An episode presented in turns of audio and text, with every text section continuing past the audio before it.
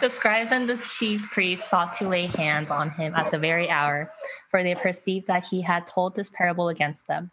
But they feared the people. So they watched him and sent spies who pretended to be sincere that they might catch him in something he said, so as to deliver him up to the authority and jurisdiction of the governor. So they asked him, Teacher, we know that you speak and teach rightly and, and show no partiality, but but truly teach the way of God. Is it lawful for us to give tribute to Caesar or not? But he perceived their craftiness and said to them, Show me a denarius. Whose likeness and inscription does it have? They said, Caesar's. He said to them, Then render to Caesar the things that are Caesar's, and to God the things that are God's. And they were not able in the presence of the people to catch him in what he said, but marveling at his answer, they became silent. Good morning, everyone. It's good to see you on this Sunday morning once again. And we um, welcome especially um, Aiden. I don't know if I could see him here. I mean, he's in the hospital still. Uh, let's continue to pray for Aiden and pray for um, recovery as well, that the Lord would bless them and keep Aiden healthy um, during this time. So we welcome him, and I'm sure Elias is a proud brother right now, and Bryant and Sharon are proud uncle and aunt Anu once again. So, brothers and sisters, we come to this passage in Luke chapter 20, verse 19. And we see that the scribes and the Pharisees are not liking Jesus. Jesus just told them basically, listen, you are the tender, the, the, um, the tenants at the vineyard. And this vineyard was given by the Lord for you to tend, but you, Pharisees and scribes, do not tend the vine- you tended the vineyard for yourselves. You tended the vineyard for your own gain, and you did not give back glory to the Lord. You did not give back the share that God wanted you to give to the Lord.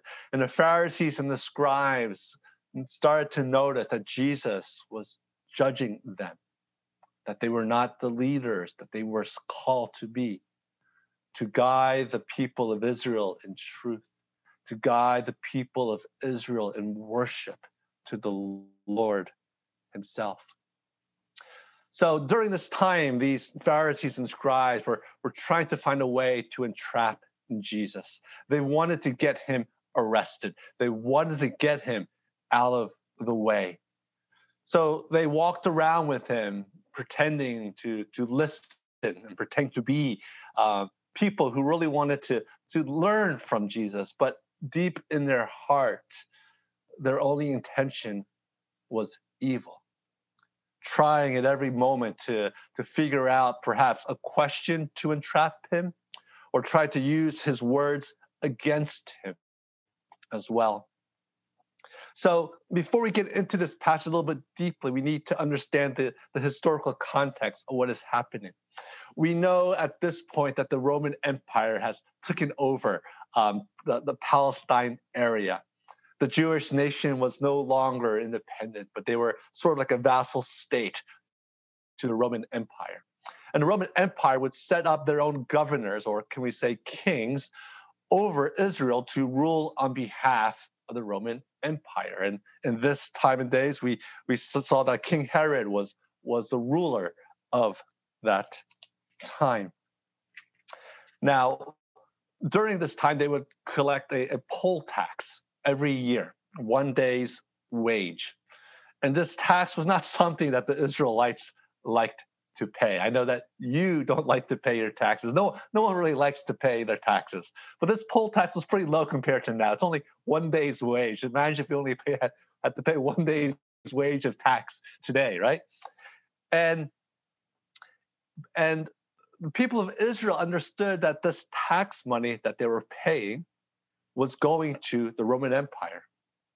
And that this tax that the Roman Empire was, was receiving, they knew was used to simply continue to, to oppress Israel and to uh, keep them down in many ways. So this tax was not favorable to them at all, but they knew that they had to pay it.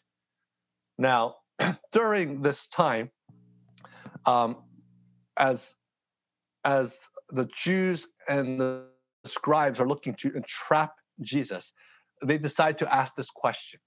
Now, in the Matthew account, Matthew chapter 22, we get a little bit more detail that it's not simply the scribes and the Pharisees were there, but the Herodians were there as well.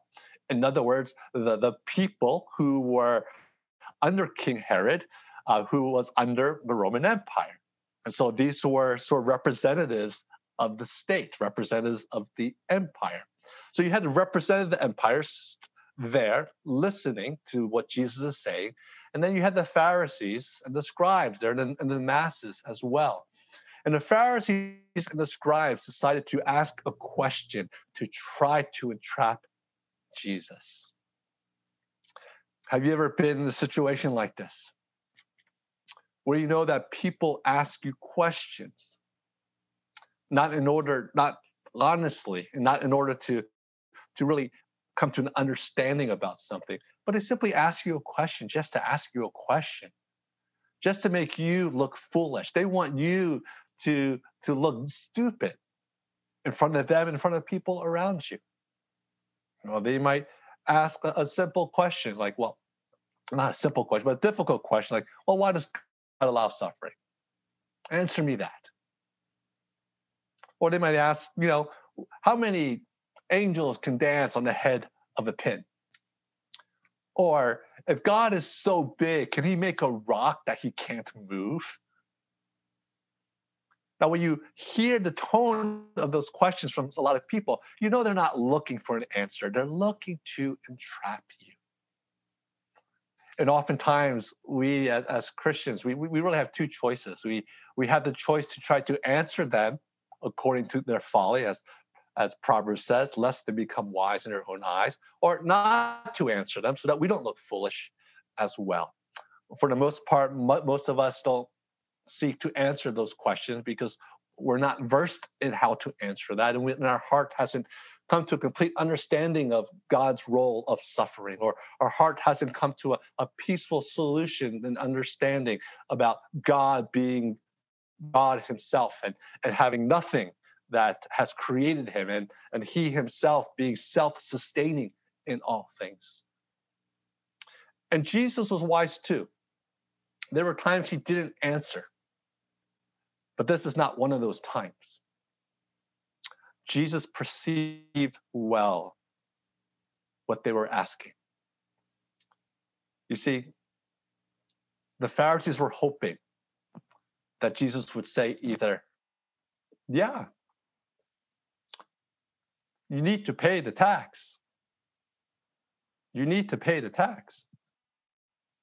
We're here to to um, to to um, uh, to submit ourselves to the government fully, and in so doing, enraging the people because the people will be saying, "What do you mean to, that we need to pay this? That we we need to pay this tax? Those who are oppressing us."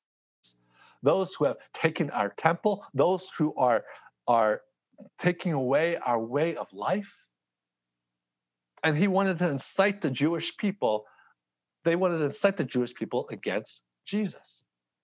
On the other hand, if Jesus answered in such a way and said, Hey, you don't need to pay the taxes, we're here to just worship God.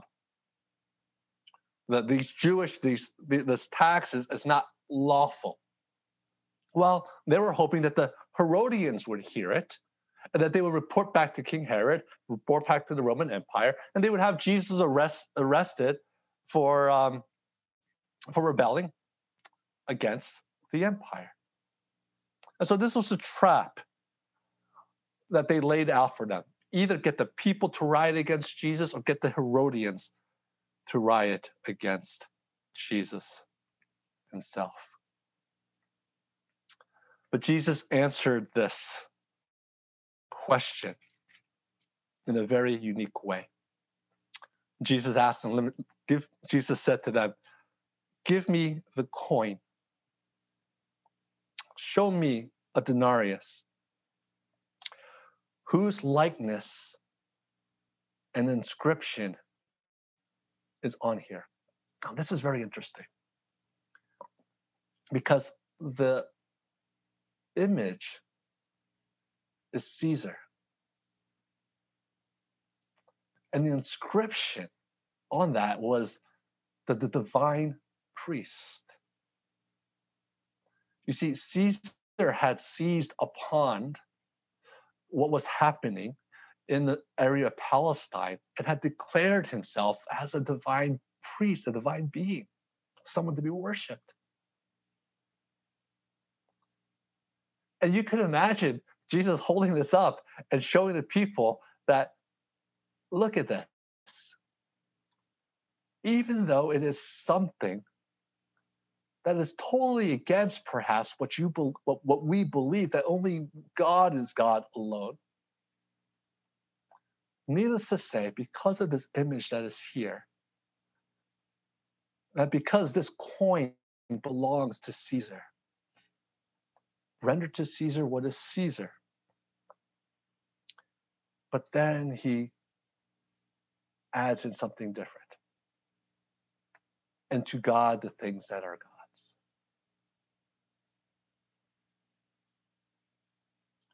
There are a couple of things, two things here in particular, that I want you to understand. Jesus is saying here that we are to obey the local government, the civil government that God has set up. That even though this coin is blasphemous in many ways, even though we do not worship Caesar, though Caesar wants to be worshiped as a god, because we live under that authority. And even though that authority was ill gained over us, we are still to render to Caesar what is Caesar's. It means we pay our taxes. It means we give to the government what they ask for. They lived in a time where we they had basically a, a dictatorship. Let's just put it let's just put it that way. They were vassals and they had no choice. But they gave to the government what the government asked. This was a government that oppressed Christians, that threw them in jail. This was a government that tried, that successfully, many ways, um, massaged the Jewish people and got them on their side, the leaders, in order to suppress the Jewish nation and to gain as much wealth and resources from that. And Jesus tells them to submit to that. In our day and age, there is quite a difference between where they live and where we live. We do submit to the government. We must submit to the choices that they have, the laws that they have uh, um, enacted. But there's a difference from where we live and from where they live. Is that in a democracy, we are part of, the government. We have the right to vote. We have a right to voice our opinions. We have a right to campaign. We have a right to, to tell the government officials what we believe is right policy. And so we are encouraged to be engaged in those issues whether that's in our schools, whether that's um, in our communities and neighborhoods, or whether that's on a state level or a national level. We are to be engaged. But when the law comes down, we are to follow. You see, this world belongs to the world and not to to the church today. One day the whole world will bow, bow, will bow before the Lord. But our allegiance is not to Caesar. Our ultimate allegiance is not to this world. And so when we he sees that when we sees that coin, he's telling people, listen, this world belongs to this world. This is Caesar who believes that he is a divine being. Take it. Just give it to him. Let me be the one, let God be the one who will eventually bring judgment to all. First Peter encourages us to submit to local governments. Paul himself tells us that we should pray for our leaders. We are to be model citizens who love our government, not agree with them, but love them in prayer, in our discussions about policies, but also in our obedience to the law as well. Now, granted, in our time and age, we are allowed to protest. We are allowed to voice our discontent in many ways. And I encourage all of you, if that is in your heart, to do so, but do so lawfully before the Lord. Now, this answer would satisfy the Herodians. All right, great. This is this is what we want.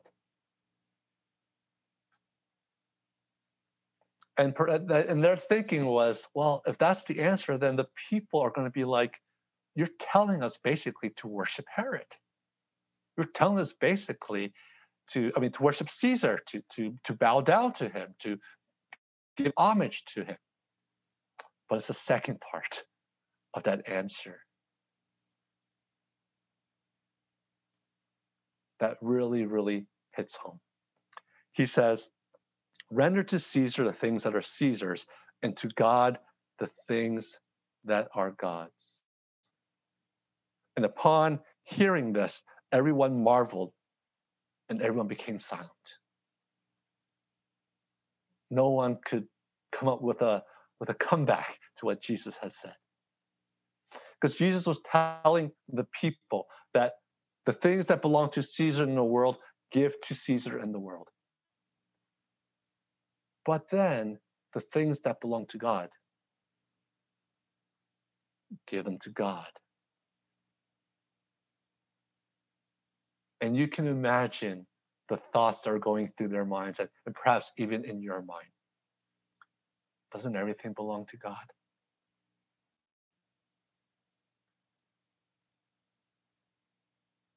If I need to give a coin to someone who's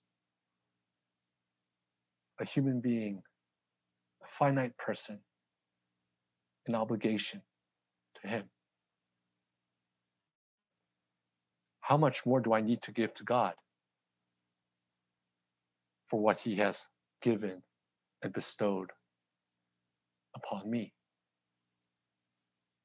And the question and the answer becomes something uh, of a spiritual exercise of why are you worried so much about something small as taxes and how much you give to this world, as opposed to the worship that God deserves by you giving all of yourself to Him.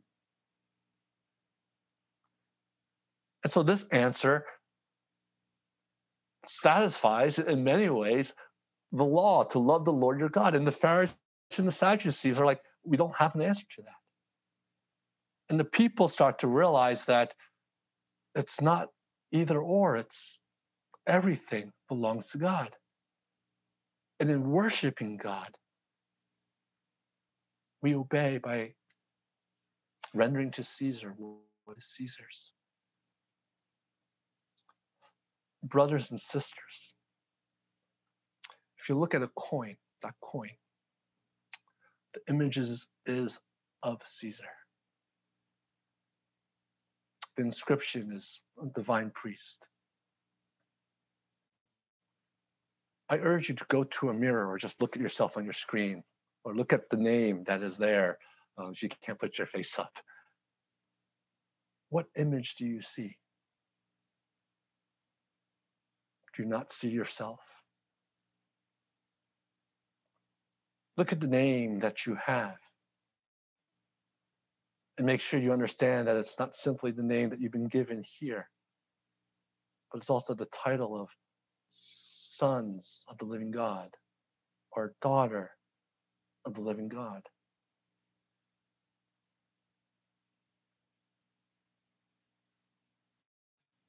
God made you. Render to God what's been given to you. You. When we look at ourselves and we see how God has made us, God is the owner of us. We are, in, in, in this parlance, God's coin. We must render ourselves to God Himself. For He made us and He loves us.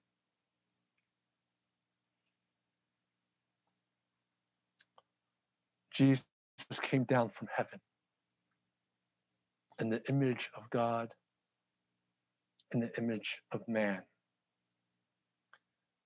That he himself may be seen as that which God has sent. That in his death and his resurrection, that he, as a perfect human being, may give to us his perfect righteousness.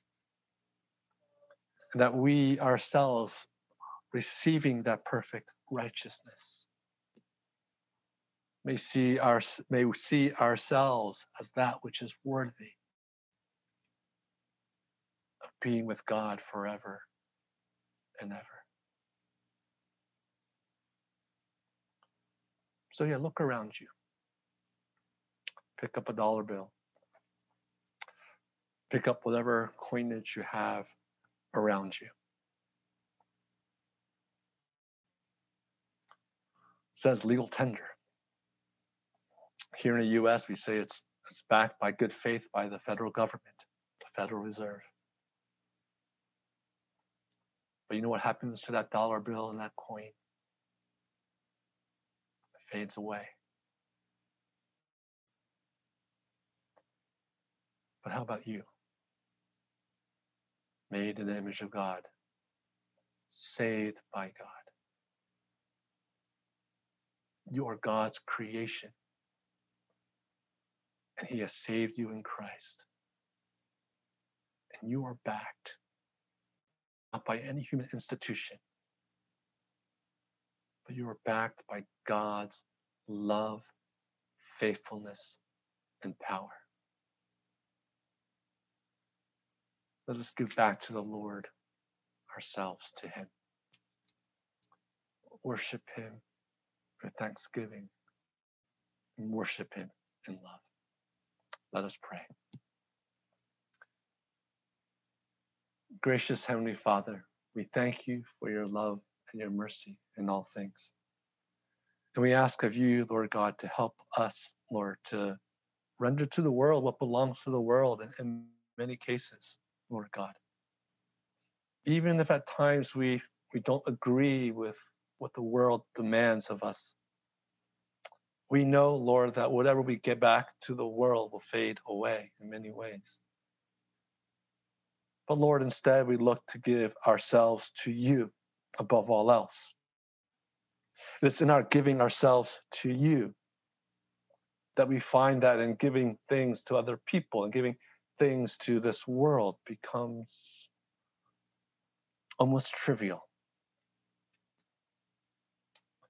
and we live a life of obedience to you, that we may gain, Lord, the treasures that are waiting for us in heaven. So help us, Lord God, to trust upon you and to look upon ourselves in the mirror and to rejoice that we belong to you. In Christ's name we pray. Amen.